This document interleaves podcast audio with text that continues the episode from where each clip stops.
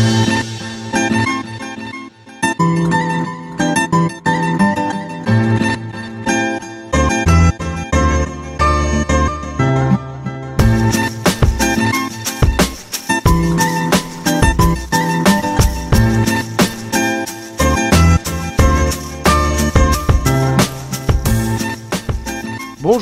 Bonsoir à tous selon le pays à l'heure à laquelle vous nous écoutez. Bienvenue dans ce nouvel épisode de l'AFC Corner, le podcast du football asiatique de la rédaction de Lucarne Opposé.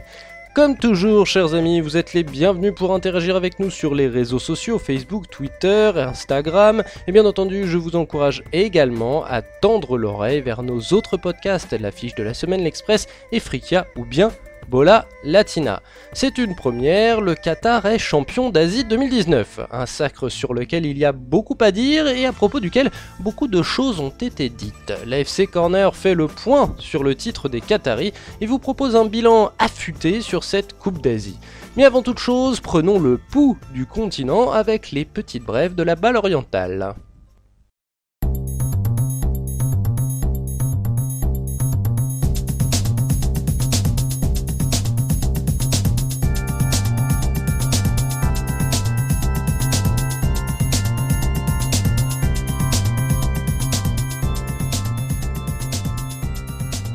Tandis que l'Orient s'apprête à s'éveiller, le a repris son train-train quotidien. Et de quelle manière En Iran?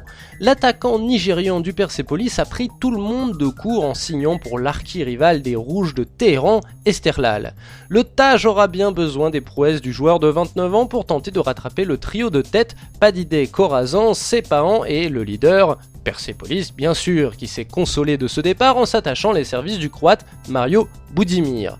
Côté sélection, ça jase également. La jeune vedette de 24 ans, Sardar Azmoun, dont les prouesses en Coupe d'Asie ont été récompensées par une signature au Zénith Petrograd, a épinglé sa fédération en dévoilant dans la presse que le Qatar aurait payé l'ensemble de leur stage à l'Aspire Academy en préparation du tournoi continental. Sardar affirme également ne jamais avoir touché les primes de victoire contre l'Oman et la Chine contrairement aux affirmations de la FFIRI. Nous ne voulons pas de récompense, nous voulons seulement qu'ils arrêtent de mentir. Comment pouvions-nous gagner le titre dans ces conditions? De plus, depuis le début de la compétition, beaucoup nous mettent sous pression en disant que l'Iran doit remporter le titre. Une drôle d'ambiance qui pourrait refroidir Bert van Marwijk, pressenti selon le journaliste saoudien Saad Al-Arti pour reprendre les rênes de la team Meli. En Arabie Saoudite, faute de remplir les objectifs fixés par le club et malgré trois victoires consécutives, l'Argentin Pablo Gued est remercié par Al-Lali.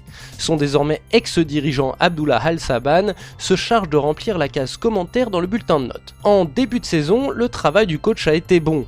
Mais dans un contexte d'attente importante et d'une pression populaire importante de la part des supporters, mon avis est qu'il faut un coach d'expérience capable de composer avec ça. Gued a été dispersé et déstabilisé par ces conditions. Alali a besoin d'un grand entraîneur. Cette équipe est très exigeante et ne connaîtra pas le succès avec de petits entraîneurs ayant une expérience modeste et qui ne viennent que pour apprendre. Salé. Au classement, c'est le Al Hilal de Bafé Gomis qui domine les débats à mi-parcours, 6 points devant Al Nasser et 9 devant Al Shabab. Ces derniers devancent Al Lali, qui échoue donc pour le moment au pied du podium avec un petit point de retard. Au Qatar, Al Doual frappe un grand coup en signant la pépite japonaise Shoya Nakajima en provenance de Portimonense au Portugal. Selon le média japonais Ochi Sport, Al Doual, qui appartient au cheikh Al-Tamim, également propriétaire du Paris Saint-Germain, ne serait qu'une passerelle. Comprenez, ce transfert servirait à contourner le fair play financier et faire venir Shoya Nakajima au PSG à l'été 2019. Intrigant. À la bord du sprint final, c'est pourtant Al-Sad et Xavi qui occupent la première place deux courtes unités devant Aldwell justement. Al-Saïlia complète le podium, tout de même relégué à 10 points du leader. Et donc, à l'ouest, rien de nouveau?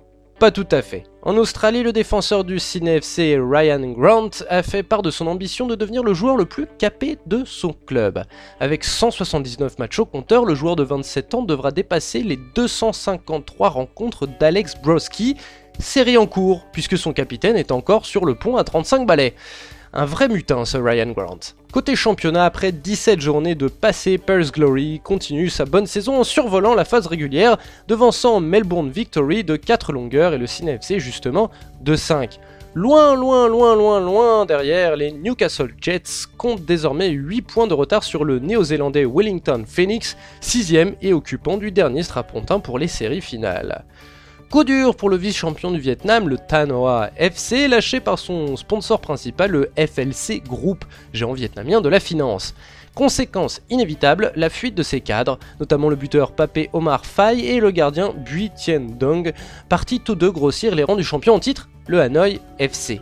À un mois de la reprise, voilà qui est plutôt enquiquinant. Terminons en prenant des nouvelles de la Ligue des Champions d'Asie si vous le voulez bien, qui s'apprête à lancer son second tour de qualification.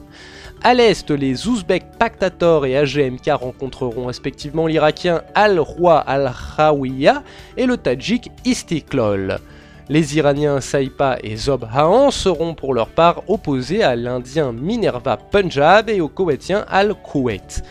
À l'ouest, le Malais Perak affrontera le Hongkongais Kichi, l'Australien Newcastle Jets défiera l'Indonésien du Persija Jakarta.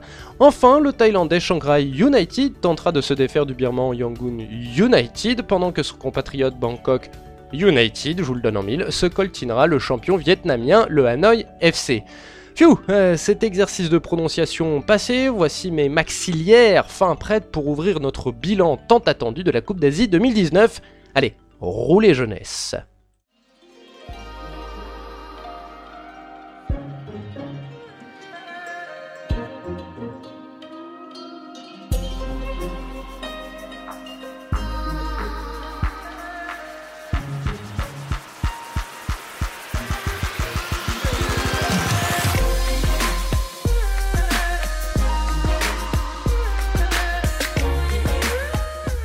C'est parti pour ce débrief final, ce, cet ultime débrief de la Coupe d'Asie 2019. On s'était quitté sur euh, la phase de poule et nous voici pour, pour reparler. Bon, bah, on va parler surtout hein, des, derniers rounds, hein, demi-finale, finale, un petit peu huitième, quart de finale, enfin, parler des grosses équipes. Et pour parler de cette Coupe d'Asie, euh, comme la dernière fois, j'accueille Nicolas Cougo. Comment vas-tu, Nicolas? Salut Simon, bah écoute, ça va très bien, ça va très bien. J'espère que toi aussi, ça va très bien. Ça va très bien, écoute, euh, j'accueille également Jordan qui était avec nous la dernière fois pour qui c'est la deuxième, euh, deuxième émission. C'est ça, bonsoir euh, Simon, bonsoir à tous. Et un revenant parmi nous, ça fait un petit moment qu'il, qu'on ne l'avait pas vu, mais le voici de retour, notre cher petit coréen Baptiste Mourigal. Salut Simon, tu m'avais manqué, ça va bien? Oh bah oui, toi aussi tu nous avais manqué mon Baptiste quand tu parles, il y a comme un bruit de, il y a comme un arrière-fond de K-pop. K-pop, puisque, puisque après tout, tu, tu suis un petit peu le, le Japon. Ouais, mais la K-pop, c'est mieux quand même. Mais la K-pop, c'est mieux. Le, le, le, débat est clos là-dessus. On laissera euh, les gens trancher sur les réseaux sociaux et les forums consacrés à cela. Alors on va parler de la compétition et pour parler de cette compétition, euh, parlons du vainqueur. Rendons hommage, ma foi, au vainqueur de la Coupe d'Asie 2019 qui est, je crois que vous l'avez entendu, chers auditeurs dans les médias, hein, je pense, qui est le Qatar. Et oui, qui est une demi-surprise puisqu'on savait qu'il y avait euh, beaucoup de travail autour du football en préparation de la Coupe du Monde 2022. On ne savait pas encore vraiment où en était ce travail. On en a un très bel aperçu puisque euh, ils se sont qualifiés brillamment en huitième de finale. Huitième de finale 1-0 euh, pardon 1-0 contre l'Irak, ce qui reste une performance. Ensuite 1-0 contre la Corée du Sud, c'est jamais facile. 4-0 contre le voisin Emirati en demi-finale et 3 1 euh, contre le Japon. en plus de faire une grosse performance, eh ben, c'était un gros parcours quand même pour les Qataris. Hein. Irak, Corée du Sud, Émirats, Japon, Émirats Arabes Unis, Japon c'est une grosse performance sur un gros parcours. Qu'est-ce que vous en dites? Qu'en dis-tu, toi, Nico? Bah, Je crois que tu le, soulignes euh, avec justesse. Euh, c'est pas un parcours anodin. Tu vois, il pourrait avoir euh, hérité de ce qu'on appelle les fameux tirages faciles. on avait déjà souligné hein, qui, nous, qui avait paru assez impressionnant dans leur cohérence dans le jeu et dans ce qu'ils avaient montré sur la phase de groupe, ils ont continué. il a fallu quand même attendre la toute fin pour qu'ils prennent enfin un but dans cette compétition. C'est quand même pas une performance anodine. Et puis voilà, on l'avait souligné dans le dernier podcast, ils ont des arguments dans le jeu. Je je, je suis pas complètement persuadé qu'ils s'attendaient à, à gagner. Enfin, on s'attend jamais à gagner une, une Coupe d'Asie ou une compétition continentale, mais j'aurais tendance à penser que, on l'avait dit, ils étaient dans l'optique de préparer 2022. je je pense qu'ils s'attendaient pas à aller aussi vite et ils sont allés très très vite. Et Écoute, euh, que dire de plus, à part que sur le terrain, il n'y a, absolument rien à dire. La victoire euh, du Qatar est incontestable. Incontestable et qui souligne encore une fois le travail euh, de, du coach Sanchez, dont tu avais fait un, sur, à propos duquel tu avais fait un, très, bon, très bon article sur Lucarne opposé, Jordan. quel est ton avis sur cette performance des, hommes du coach espagnol? Bah Déjà, c'est clair que, que c'est une surprise de voir le Qatar gagner la Coupe d'Asie. On le rappelle, euh, donc au début du, tournoi, c'est quand même euh, la 16e équipe sur les 24 engagées. c'est la 16e équipe euh, classée le plus loin au classement FIFA. Et en dehors de ça, quand on voyait les, grosses nations présentes, type Iran, Corée du Sud, Japon, même Australie, le Qatar ne faisait pas partie des favoris. Donc les voir gagner cette Coupe d'Asie des Nations 2019, c'est une surprise. Mais dans, dans les faits, dans le jeu, dans ce qu'ils ont montré euh, dans cette compétition, euh, c'est tout sauf une surprise en fait. Euh, puisque depuis, bah, depuis leur premier match jusqu'au dernier, ils étaient dans la même continuité, dans le, ils produisaient toujours un peu le même type de jeu, pas toujours basé sur la possession, mais ils savaient bien utiliser le ballon quand ils l'avaient, ils savaient faire le dos rond, bien défendre quand, quand il le fallait aussi. Et au final, il n'y a rien de plus logique que de voir le Qatar euh, s'imposer. Pour, euh, pour ceux qui n'ont pas suivi tous les matchs, il y a tous les comptes rendus de, de cette Coupe d'Asie sur, euh, sur Lucarne opposé.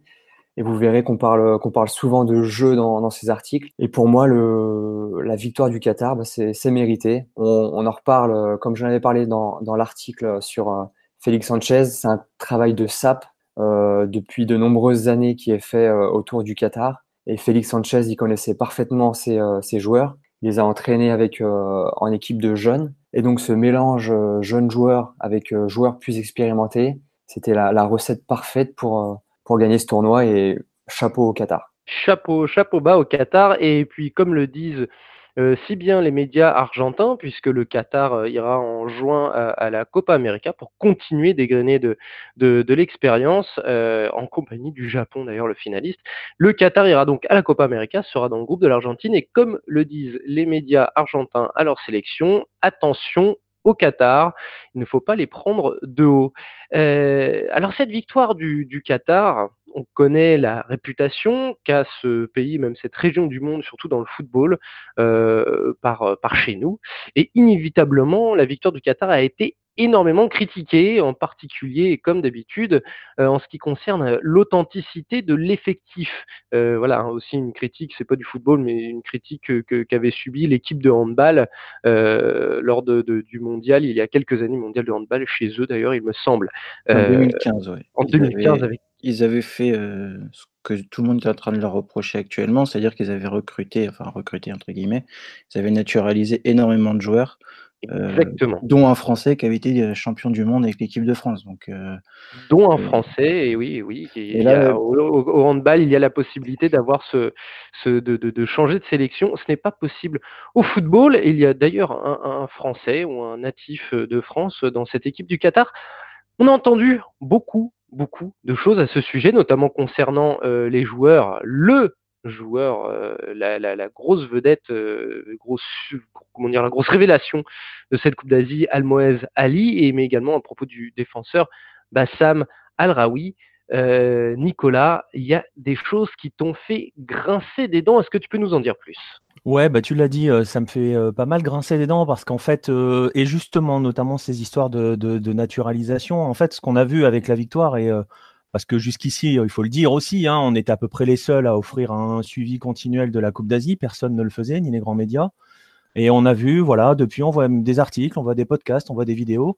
On s'aperçoit souvent, et de toute façon, il suffit pas de creuser longtemps pour s'apercevoir que les gens qui écrivent, enfin, ou parlent, n'ont absolument pas vu le moindre match de la compétition. Et, euh, et, ils vont venir nous ajouter. Alors parfois, on est un petit peu en plus droit de la géopolitique de comptoir, mais bon, ça, c'est pas grave quoique, mais c'est surtout qu'on a, voilà, on a des espèces d'informations qui arrivent qui sont pas forcément tout à fait vraies, pas forcément tout à fait fausses, euh, qui sont souvent des raccourcis malhonnêtes. Tu parlais du Qatar il y a un instant, euh, de, du handball il y, a, un instant, c'est absolument pas comparable à ce qui vient de se passer, à, ce que fait le Qatar avec la, sélection.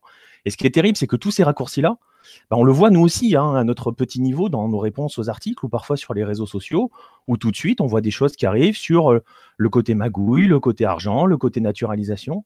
Alors bon, je comprends, hein, ça, quand on est un média, euh, dès qu'on met Qatar, euh, ça fait du clic sur les papiers, ça fait des vues sur les vidéos, ça fait des écoutes sur les podcasts. Mais bon, il y a un moment où il va falloir être honnête, parce que je vais prendre juste pour revenir uniquement sur l'exemple des naturalisations soi-disant sauvages et de ce parallèle qui a été fait avec le hand. Euh, c'est totalement malhonnête de mettre déjà ces deux idées côte à côte. Parce que, voilà, on a eu une réclamation qui a été faite par les Émirats arabes unis après le 4-0. Euh, on va pas revenir, et justement, je parlais il y a un instant de géopolitique de comptoir, donc on va certainement pas en faire, mais on imagine très, on sait très bien pourquoi les Émirats arabes unis ont fait une réclamation après le 4-0. Elle a été rejetée, mais on a vu aussi, euh, et on n'a surtout pas eu, contrairement à ce que certains ont laissé croire, une grande vague d'indignation au sein de la zone sur les naturalisations de Bassam et de Almoez. C'est pas vrai. Euh, euh, L'Irak, par exemple, qui a été éliminé par Bassam, n'a jamais fait appel, n'a jamais posé le moindre recours. Et la fédération a commencé à bouger quand?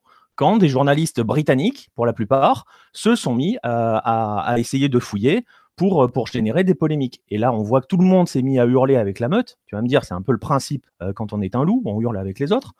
Mais voilà, il y, a des questions. où, où étaient-ils ces gens-là quand Bassam et Almoez ont gagné la Coupe d'Asie en 2010 avec les U19 avec le Qatar? Où étaient-ils quand euh, il y a eu la Coupe du Monde des U20 à laquelle ils ont participé avec le Qatar? Pourquoi personne ne parle des Africains du Kyrgyzstan Voilà, tu vois, c'est toutes ces choses-là euh, qui font que ça me perturbe. Alors je sais très bien que quand on défend le, quand on, enfin, il n'est pas question surtout pour nous de dire on va défendre tout ce que fait le Qatar, même si je sais que chez beaucoup de ces gens-là qui vivent dans un monde noir et blanc, euh, ce que je fais là, c'est défendre le Qatar. Mais nous, on, est là pour parler de football. J'aimerais que les gens, et j'aurais aimé que tout le monde parle de football, mais pour cela, il aurait fallu regarder les matchs parce que sur le contenu, ce Qatar-là a proposé des choses qu'aucune autre nation n'a quasiment n'a proposé. On va en parler dans ce podcast. On va parler des mondialistes qui, euh, pour beaucoup, ont été très décevants dans le jeu. Le Qatar a fait des choses. Alors oui, le Qatar a de l'argent, mais le truc, c'est que le Qatar ne fait pas n'importe quoi avec son argent. Je veux dire, euh, dans la zone, par exemple, tu as l'Arabie Saoudite qui n'est pas tellement pauvre. Elle n'a jamais fait ce que fait le Qatar. Et donc voilà, ce qui me gêne, c'est ça. Au nom du buzz, on est en train d'instiller ces petites idées de magouille, quelles qu'elles soient, euh, comme étant le principal argument de réussite d'un pays qui s'est mis à bosser. Je l'ai dit en ouverture, je pense qu'ils n'étaient pas préparés, entre guillemets, euh, parce que même si on ne l'est pas, pour euh, fixer comme objectif d'aller gagner cette Coupe d'Asie, elle arrive très très vite pour eux. Et c'est là maintenant que ça va être intéressant parce qu'il va falloir gérer. Mais, mais voilà, tout ça, c'est franchement, c'est insupportable. Et J'invite donc, en gros, les auditeurs, alors tu as évoqué le papier de Jordan sur le boulot de Félix Sanchez, à aller lire ce type de papier-là. Je les invite à lire, par exemple, le, papier qu'a écrit euh, Benjamin Bruchet pour euh, Furia Liga, qui est sur le travail, justement, qui est mené de, par les Espagnols au Qatar depuis une dizaine d'années. Voilà, là, ça parle de football et ça permettra de comprendre pourquoi, bah, pourquoi en 2022, il pourrait être bien plus gênant footballistiquement parlant que prévu et pourquoi aussi ils sont en train de gagner et puis ça ça sera déjà bien mieux que voilà, de donner de la euh, visibilité à ce genre de papier plutôt qu'à propager des gens qui fantasment et qui agitent des fantômes. Enfin voilà, c'est ça m'a véritablement irrité. Je trouve ça dommage d'avoir volé une victoire sportive euh, au nom de pseudo-magouilles dont on n'a absolument aucune évidence. Oui, d'ailleurs, peut-être qu'un jour, le Brésil portera réclamation après une élimination en quart de finale contre l'Espagne sur un but de Diego Costa, ou peut-être que certaines équipes battues par le Portugal euh, reviendront sur des buts de Diego, ou peut-être qu'on s'en offusquera après coup. Enfin, voilà, c'est pour dire qu'il faut faire attention parfois à certains, certaines réputations. Le Qatar est peut-être victime de sa réputation et d'une certaine, voilà, de certains stéréotypes, certains cliché voilà qui est pour euh, qui est alors là j'ai envie de dire que les, les, points sont remis sur les i de la part de, de Nico hein. chers auditeurs je vous laisse euh, faire votre avis bien entendu. Et pour ma part je mettrai euh, le mot du coup Qatar en énorme dans le titre pour faire du buzz des clics des vues. Et bah bravo en tout cas au Qatar puisqu'on va quand même souligner la performance sportive. Moi c'est ce qui m'a le plus marqué. Donc bravo car en effet le travail de Félix Sanchez nous a nous a nous a offert du, du très beau jeu une très belle équipe quelque chose de très plaisant, très frais à voir. Parlons un petit peu du finaliste du Japon. Qu'on avait très peu évoqué lors du premier podcast du bilan des phases de poule parce que le Japon en huitième de finale de, Coupe d'Asie, bon, euh, what else euh, On n'en doutait pas qu'ils arriveraient à ce stade-là. Par contre, on ne savait pas trop si l'équipe, euh, avec tout le talent qu'elle peut avoir, l'équipe était armée, préparée pour aller aussi loin, j'entends une finale. Quart de finale, ok, demi-finale éventuellement, mais finale, hein, on ne savait pas trop. Eh bien, ils l'ont été finalistes. Mais ils l'ont perdu, cette finale. Alors du coup, euh, qu'est-ce qu'on peut dire euh, du Japon? C'est une bonne ou une mauvaise compétition au final? Euh, bah, Au final, c'est une bonne compétition parce que ils ont, enfin, leur objectif, c'était sûr, c'était de le gagner parce que c'est quand même l'équipe qui était le plus loin au, l'équipe asiatique était le plus loin au mondial. Mais quand on voit les, les, choix qui ont été, enfin les choix, pas forcément les choix, mais les absents qui ont, qui font, euh, qui, ah, les absents dans cette équipe, dont Shoya Nakajima qui s'est blessé euh, juste trois jours avant, euh, on se dit quand même qu'ils ont fait quand même un très très bon travail pour aller jusqu'en finale. Après, au niveau du jeu, ça n'a pas été ça. Enfin, faut pas, on va pas le cacher. Hein, ils ont, ils ont dû être bons sur deux matchs, donc dont celui face à l'Iran, mais ils ont bien profité du craquage complet de l'Iran. Mais derrière, ouais, ça n'a pas été, pas été exceptionnel. On sent bien que Shoya Nakajima est le meilleur joueur de cette équipe, euh, même s'il n'a pas encore beaucoup de sélections, mais euh, son absence a fait énormément de défauts, notamment en attaque. Euh, puisque quand on voit même Siritsu Dohan est un très bon jeune joueur et en très grande progression aux Pays-Bas, on voit qu'il a besoin d'un joueur un peu plus on va pas dire, c'est pas expérimenté, mais un peu plus, euh, qui ose beaucoup plus, qui, a beaucoup plus confiance en lui, voilà, ambitieux comme Shoya Nakajima, euh, qui lui, pour le coup, est capable de porter une équipe à lui tout seul. Hein. Il l'a fait dans les équipes de jeunes avec le Japon, il a réussi à le faire euh, par moment avec le FC Tokyo, voilà. Donc on sait que ce mec-là, il est, il est carrément un leader en puissance du Japon. Donc il a, à réussir à aller en finale sans lui, c'est plutôt bien. Pour la manière, on repassera, mais ouais, l'objectif, on va dire qu'il est réussi. C'était au moins d'atteindre la finale. Après, ils ont perdu face au Qatar, mais le Qatar, je pense qu'ils pouvaient battre tout le monde sur cette compétition. Hein. Peu importe qui ils avaient en face, ils pouvaient gagner. Donc, je pense qu'il n'y a pas énormément de regrets à avoir. Surtout quand on voit le début de compétition, je le rappelle, hein, suis Nakajima pas là trois jours avant. Ça peut être quand même un gros coup au moral pour tout le monde. et arriver en finale, et chapeau. Franchement, c'était c'est déjà d'une part, c'était mérité, c'était un bon travail. Satisfaisant donc de la part euh, des hommes de Hajime Moriyasu. Euh, est-ce que euh, rapidement, est-ce que tu peux nous dire si selon toi il y a quelque chose de, pérenne dans dans, dans, dans, le travail accompli par Monsieur Moriyasu ou est-ce que c'est un petit peu un one shot? Est-ce que le Japon est arrivé là par ce qu'on appellerait l'expérience de sa sélection, l'expérience globale de sa sélection c'est dur à dire parce qu'ils ont, ils ont, ils ont quand même, quand même beaucoup de problèmes encore. Hein, et Moriyasu est là que depuis, euh, depuis la fin de la Coupe du Monde. Donc euh, oui, il s'est appuyé sur des joueurs un peu expérimentés. Il, a, il a essayé quand même d'apporter du sang neuf, mais tu sens quand même que c'était c'est un entre-deux. Ce style de compétition de, Coupe d'Asie juste après la Coupe du Monde pour de nombreuses équipes asiatiques, euh, notamment le Japon et la Corée du Sud, c'est un peu entre deux eaux, c'est-à-dire qu'ils viennent de nommer un nouveau sélectionneur qui, lui, pour, euh, pour objectif la prochaine Coupe du Monde. Donc il arrive, il est encore en phase de test, il ne sait pas trop quoi faire, euh, mettre tout de suite du sang neuf, récupérer des anciens, garder le même groupe, tu vois. Ils savent pas trop quoi faire. Donc savoir si ça va être sa base de travail, je peux pas te le dire parce que je pense pas que dans 4 ans, euh, il y a certains joueurs euh, qui sont encore là comme euh, Yoshida, comme Nagatomo. dans 4 ans, ces mecs-là, tu sais pas s'ils seront. Maintenant, dans 3 ans, tu sais pas s'ils seront encore là, tu vois. Donc, c'est un peu compliqué à dire. Il a, il a, certes, il a une petite base. Ritsu Dohan, dans 3 ans, il sera encore là. Hein. Il n'y aura pas Yuya Osako, il y a des chances aussi. Junya Ito également. Enfin, tu vois. Mais voilà, tu ne peux pas encore dire que c'est sur ça qu'il va vraiment se baser. Moi, je pense qu'ils ils ont trois ans de travail. en plus, leur premier objectif, c'est l'année prochaine, ça va être 2020, les JO de Tokyo. Donc, est-ce qu'il va changer tout à partir de maintenant pour, pour, projeter sur 2020 Est-ce qu'il va, il va continuer de travailler pour 2022 Voilà, tu, surtout le Japon, tu sais pas trop euh, à quoi t'attendre. D'accord, compliqué. Donc l'avenir reste brumeux pour le Japon. Tu en as parlé, tu l'as évoqué, l'Iran, et tu as surtout évoqué la sortie de route de l'Iran. Euh, L'Iran était la grosse cote de, de la compétition. Euh, L'Iran a roulé sur la phase de poule, roulé entre guillemets sur son huitième de finale, roulé contre l'Oman, roulé sur la Chine en quart de finale, 2 à 0 contre l'Oman, 3 à 0 contre la Chine, a fait une première mi-temps tout, somme tout, tout à fait correcte contre le Japon. Hein, le Japon n'est pas un kidam euh, dans, sur la scène continentale asiatique. Et patatras ou badaboum, je ne sais pas. En tout cas, la machine, la grosse machine iranienne a complètement volé euh, en éclats. Euh, une équipe qui en, seconde mi-temps, hein, 3 buts à 0 au final pour le Japon tout de même. Alors l'Iran était jusqu'alors une équipe réputée pour sa solidité euh, physique, certes, son sérieux dans le jeu et une, certaine constance, une certaine euh, solidité mentale. Comment une équipe aussi forte dans sa construction, dans son collectif, a pu vriller ainsi? Bah, Moi, l'Iran, j'en faisais mes, mon favori pour, euh, pour la compétition.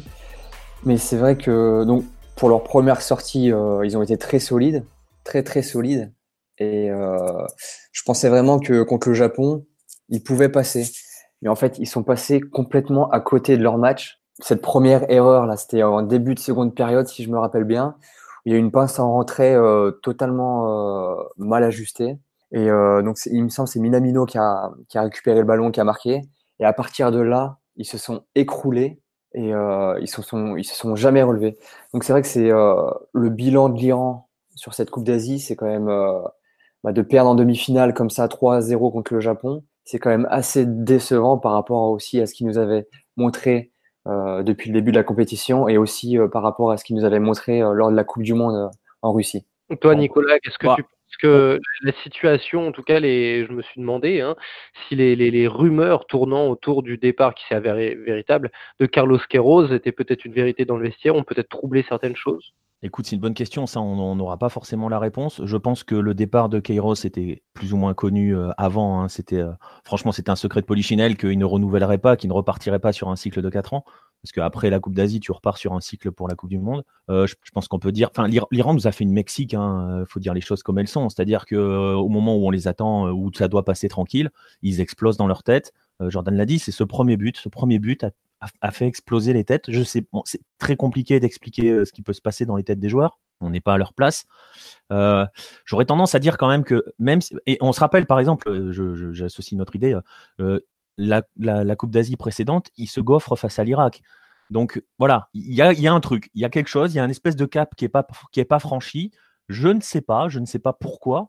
Euh, je pense qu'on peut dire que par rapport aux autres mondialistes, et Baptiste l'a évoqué avec le Japon, on va l'évoquer encore, et Baptiste va encore l'évoquer avec la, Corée du Sud, l'Iran était le seul à être dans une continuité avec comme objectif cette Coupe d'Asie, véritablement. Les autres sont tous en reconstruction hein, parmi les mondialistes, le Japon, euh, la Corée du Sud, l'Australie.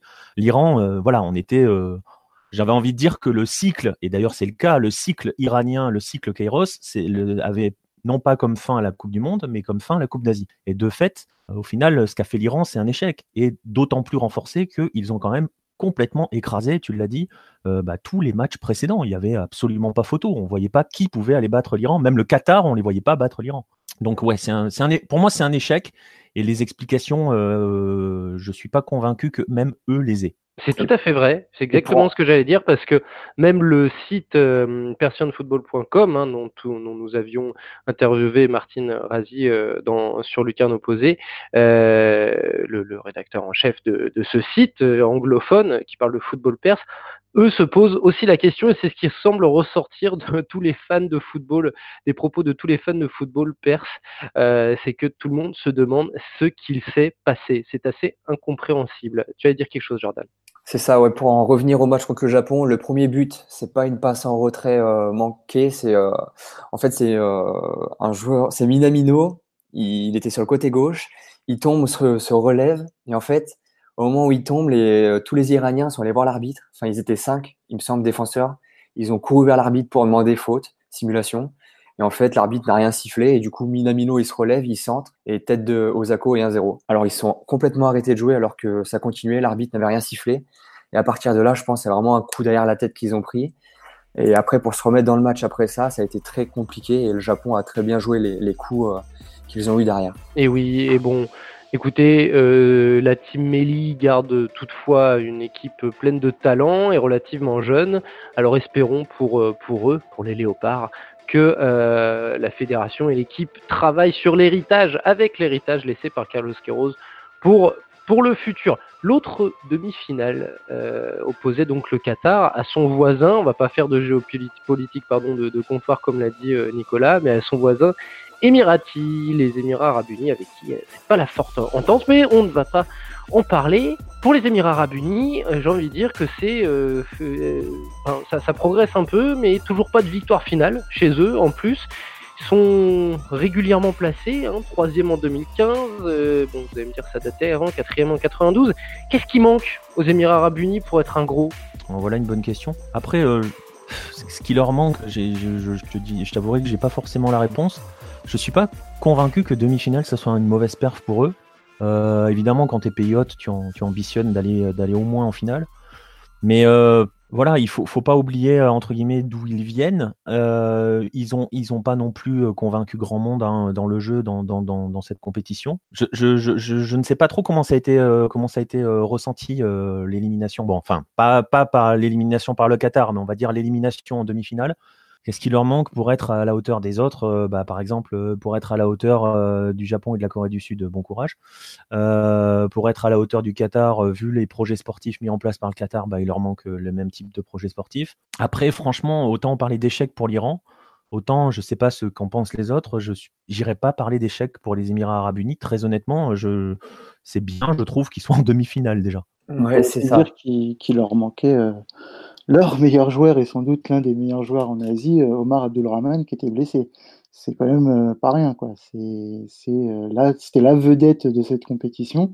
Et le gars, bah, il, bah, il s'est blessé, il s'est fait des croisés, euh, je crois, deux mois avant. Et voilà, pour une équipe qui repose essentiellement sur lui, euh, c'est, un gros, gros coup dur, sachant que à son âge, je pense qu'il en fera pas forcément euh, plusieurs derrière. Donc, euh, donc voilà, moi je pense que c'est vraiment ça qui leur a manqué. pour Et c'est pour ça, sûr. que- c'est pour ça qu'à la limite, on peut pas parler d'échecs de les voir Oui, en voilà. demi-finale. hein. C'est vrai que j'avais oublié euh, le fantastique Omar, mais euh, mais voilà quoi. Au final, tu, on les attendait pas plus haut. hein. Non, En effet, dans ces conditions, dans ces con- en effet, dans ces conditions, euh, difficile de dire euh, des Émirats Arabes Unis que cette demi-finale soit une mauvaise performance.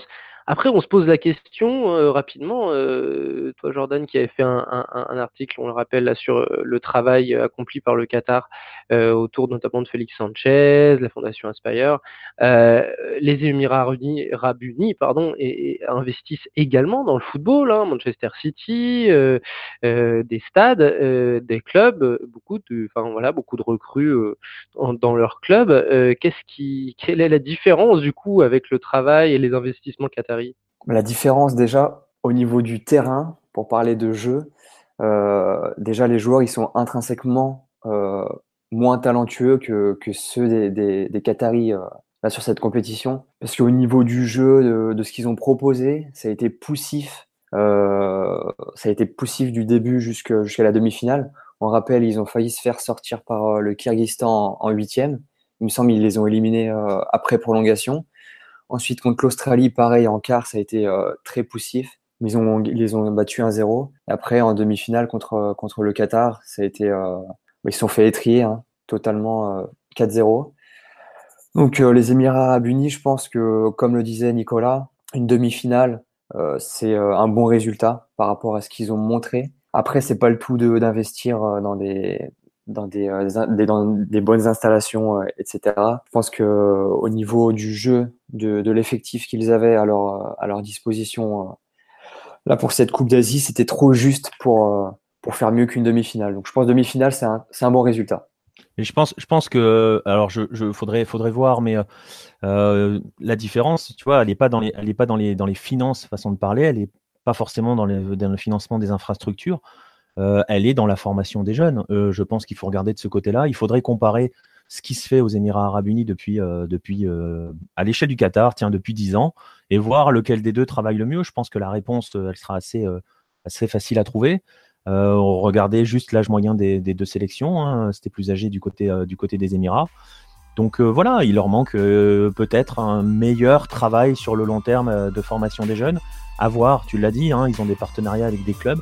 Je sais pas si, euh, là j'avoue, j'avoue mon, mon, ma méconnaissance de la chose, euh, je ne sais pas s'ils ont l'équivalent d'une Aspire Academy aux Émirats. Euh, voilà, il leur manque peut-être ça s'ils ne l'ont pas. Très bien, bah écoutez, les Émirats en tout cas ont, ont, un modèle à suivre juste à côté de chez eux s'ils veulent s'inspirer pour, euh, pour, le futur. On parle bien sûr du Qatar, même si ça doit les piquer un petit peu, surtout après cette défaite en demi-finale 4-0 et la victoire finale euh, du rival et voisin et rival sur leur terre à Abu Dhabi. Passons maintenant, on va terminer un petit peu ces grosses sélections avec la, la Corée du Sud. La Corée du Sud, un petit peu comme le Japon, donc on ne doutait pas, on ne doutait pas de les voir en de finale. On ne savait pas trop si euh, le chantier était encore assez solide pour aller très très loin ils sont tombés finalement en quart de finale 1-0 contre euh, le Qatar. On l'a dit, le Qatar semblait irrésistible, irrésistible pardon, lors de cette euh, compétition. Euh, du coup, un petit peu comme le Japon, au final, c'est une bonne, c'est une mauvaise compétition. Quel bilan on peut tirer de, ce tournoi des Sud-Coréens, Baptiste? Ah bah c'est un échec total. C'est un peu pour le coup, on peut pas dire autre chose. ils étaient venus avec l'objectif de gagner. C'était répété par les joueurs, c'était répété par euh, la fédération, c'était répété par le sélectionneur. Et se faire taper euh, comme par le Qatar en quart de finale, euh, bah, c'est un échec. Surtout quand on voit le match, tu te dis, bah, le Qatar en fait n'a pas eu à faire grand chose. les Coréens sont tellement mauvais que le Qatar pouvait jouer pendant 5 ans, jamais ils auraient pris un but. Et ça a été comme ça pendant toute la compétition. Ils n'ont pas été bons. Euh, je sais que Nico va me dire oh, t'es sévère. Euh, ils ont eu euh, plusieurs occasions dans les autres matchs, etc. Moi, je les ai trouvés bidons. Et c'est un travail en fait qui, qui, est dans la continuité de ce que fait Bento en fait. Plus on avance dans le temps et plus le niveau diminue de l'équipe. c'est incompréhensible. quand on voit ce qu'ils ont fait au mois de septembre, juste après la Coupe du Monde, c'était des super matchs. C'était défensivement, ça commençait à devenir un peu plus solide. Offensivement, ça jouait bien, ça avait beaucoup, ça se créait beaucoup d'occasions, ça, ça permutait tout le temps. Ça, enfin voilà, Sun Young-min jouait pour l'équipe, c'était parfait. Et progressivement, on a vu une équipe complètement se délier en attaque. Ça proposait plus rien, les joueurs se comprenaient pas, ça, ça avançait plus, c'était lent. Et en défense, on a retrouvé les mêmes choses, des erreurs défensives de, gamins, des, trucs un peu. Au lieu de dégager un ballon, ça tente un dribble derrière la jambe, ça glisse, ça laisse la balle à l'adversaire, ça, ça essaye de dégager, ça tire dans son pote. Enfin voilà, les mêmes choses qu'on voyait avant la Coupe du Monde, qu'on a vu aussi pendant la Coupe du Monde. Et voilà. Donc là, en fait, la Corée du Sud, moi j'étais, comment dire, j'étais optimiste au mois de septembre. Euh, on est arrivé au mois de décembre, j'ai vu le dernier match face à l'Arabie Saoudite. Euh, j'y croyais plus une seule seconde. C'était complètement moisi. Euh, en plus, en plus de ça, il y, avait encore des blessés. Hein. ça, vous irez voir l'article que j'ai écrit euh, pour Lucarne Opposé. les, les, blessures, il faut vraiment que la KFA commence à devenir professionnelle et fasse quelque chose parce que c'est plus possible. Euh, tu peux pas te retrouver à une compétition avec encore autant de blessés. Euh, Ki Sung-young, c'est le meilleur joueur de l'équipe, c'est le patron. Euh, premier match, il se blesse et après tu le revois plus, alors qu'on était censé le revoir au bout de deux matchs. Euh, Lee Jae-sung, il se blesse au premier match, on te dit une semaine d'arrêt, euh, le mec est revenu en Allemagne et il joue toujours pas.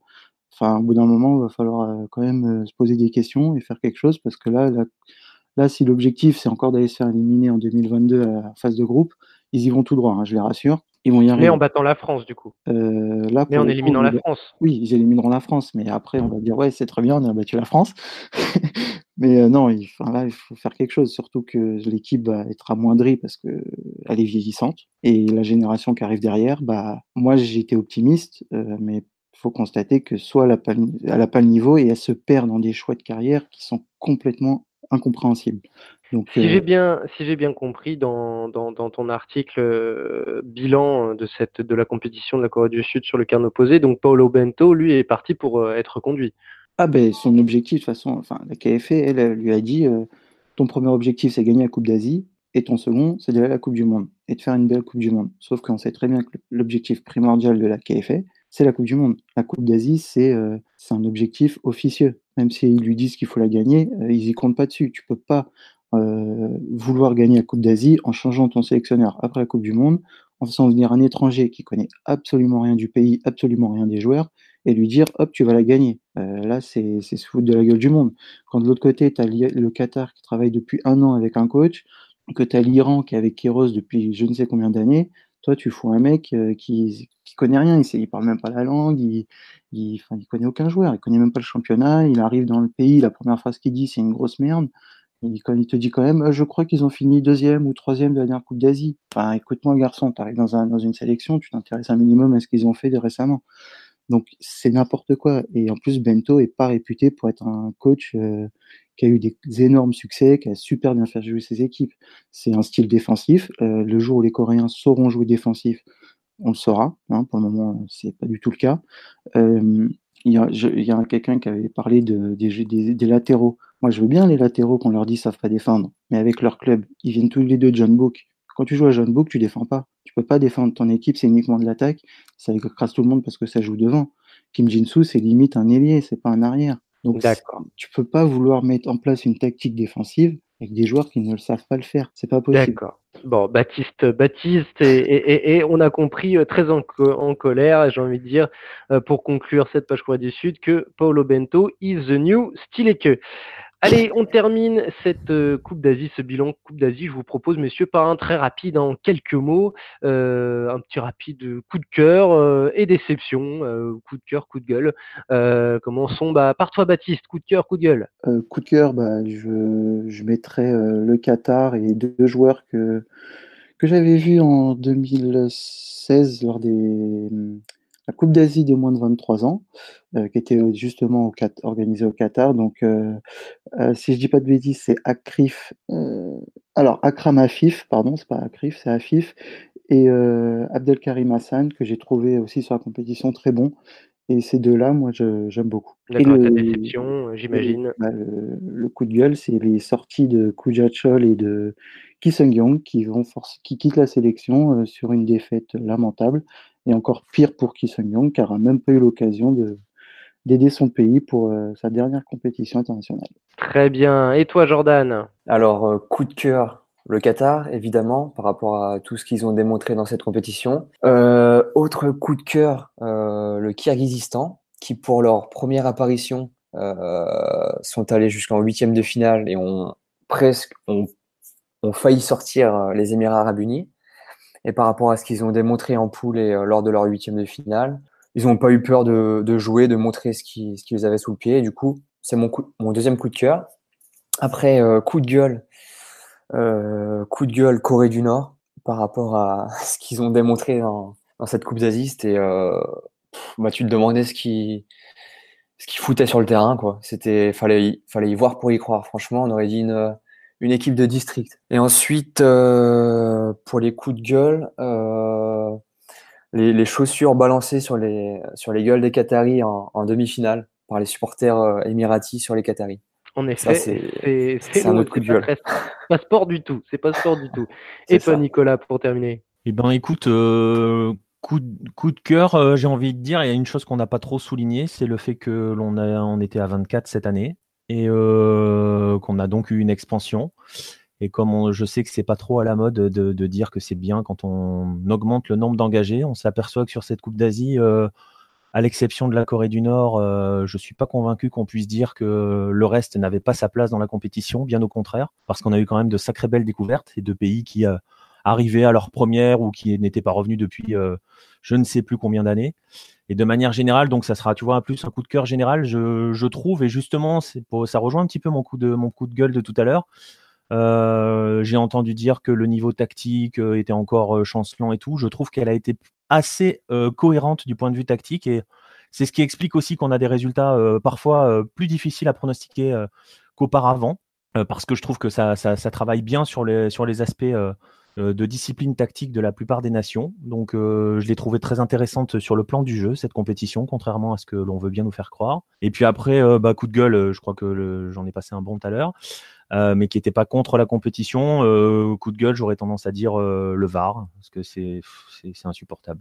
Et on a eu plusieurs exemples de décisions au VAR, voilà, qui une fois de plus ont généré plus de polémiques qu'autre chose ou des non-utilisations de VAR euh, alors qu'il aurait fallu. Enfin voilà, tout ça pour dire, euh, que va peut-être falloir envisager de revenir comme c'était avant. C'était pas plus mal. On pouvait grogner, mais au moins on n'avait pas des images. On pouvait pas dire ah ouais mais ils avaient les images. Enfin voilà. Maintenant, on a des exemples pour dire euh, que, que ça, ne marche pas. Tu as des exemples pour dire que ça ne, ça ne marche pas. Et eh ben, moi, j'ai envie de, de, donner un petit peu euh, mon, euh, mon avis aussi. Et, et en fait, ça s'entendait pas parce que voilà, je, je me suis fait silencieux. Mais il se trouve, Nicolas, que j'étais en train de pester pendant que tu donnais ton, ton coup de cœur, puisque c'est exactement le même et on ne s'est même pas concerté. Voilà, moi aussi, je, ah, mais tu as tout dit. Donc voilà, c'est très frustrant. Voilà, moi aussi, je me de ces passages à 24 et du niveau global, la compétitivité qu'on a vu de petites équipes, de petites découvertes. Alors euh, bon, il y a ceux qui n'ont pas euh, passé le, premier tour, le Bahreïn. Euh, le, Liban qui était très bien, et puis il y a ceux qui sont passés comme la Jordanie, le Vietnam, le Vietnam m'a beaucoup plu, la Thaïlande aussi, enfin voilà, tout un tas de pays où le Bahreïn est passé, pardon. mais voilà, globalement, le, cette coupe continentale s'est étoffée. On a vu euh, de nouvelles sélections euh, qui ont été mises en lumière. On a vu qu'il y avait du travail, on a vu qu'il y avait du bon travail. Et ça fait énormément de plaisir parce que ça montre que cette compétition sera plus compétitive qu'avant, que peut-être euh, certains vont pouvoir progresser pour les petits, mais aussi pour les, les, les, gros. Après tout, par exemple, l'Australie, on n'en a pas parlé, mais l'Australie était venue en AFC pour progresser parce qu'elle avait un problème du même ordre euh, en, dans la fédération euh, océanienne. Voilà, ce que ça, tout ça peut faire progresser le football asiatique, je le pense. Et puis euh, voilà, coup de cœur, moi je reste aussi hein, quand même sur le Vietnam. Le Vietnam m'a beaucoup plu. Et, euh, et coup de gueule, c'est pas un coup de gueule, c'est une déception parce que dans tout ça justement, il y a les bons élèves. Euh, voilà, autant les gros, Iran, Japon, voilà, on dit ce qu'on en veut, c'est un chantier, c'est voilà, ils ont raté, bon, ils sont là depuis longtemps, mais mon coup de cœur était donc ces petites sélections, c'est les bons élèves, et dans ces petites sélections, il y a des mauvais élèves qui étaient en effet la Corée du Nord qui a euh, la Corée du Nord, c'est même pas décevant, c'est que c'était gênant. Et euh, l'Inde, que je pensais en progression et qui a été très, très, très, très décevante. C'est vrai que pour revenir sur euh, ce que disait Nicolas et toi-même, cette compétition à 24 participants pour la première fois, c'était quand même vachement agréable. Et puis aussi de voir l'apparition des huitièmes de finale. C'était vraiment quelque chose de, bien et d'intéressant à renouveler pour les prochaines éditions. Et quand on repense que, que lors de la première édition à Hong Kong, il n'y avait que quatre participants, il y a, il y a bien du chemin qui a été, euh, qui a été fait depuis. Oui, justement, la Corée ne gagne plus depuis ce temps-là. Merci messieurs, merci beaucoup pour euh, ce, ce, nouveau bilan et c'était très chouette de suivre cette compétition sur le carnet opposé, le seul euh, média francophone qui l'a véritablement suivi, on le rappelle. Merci Nicolas. Merci à toi Simon, merci à tous. Merci Baptiste. Merci à tous. Et merci Jordan. Merci à toi et on suivra de très près euh, le Qatar et le Japon à la Copa América au Brésil cet été. Très bon mot de la fin. Merci à toi. Merci à tous de nous avoir suivis pour ce nouvel épisode. N'oubliez pas de venir nous solliciter sur les réseaux sociaux. Quant à moi, je vous dis à très bientôt pour un nouveau numéro de l'AFC Corner. Salut les amis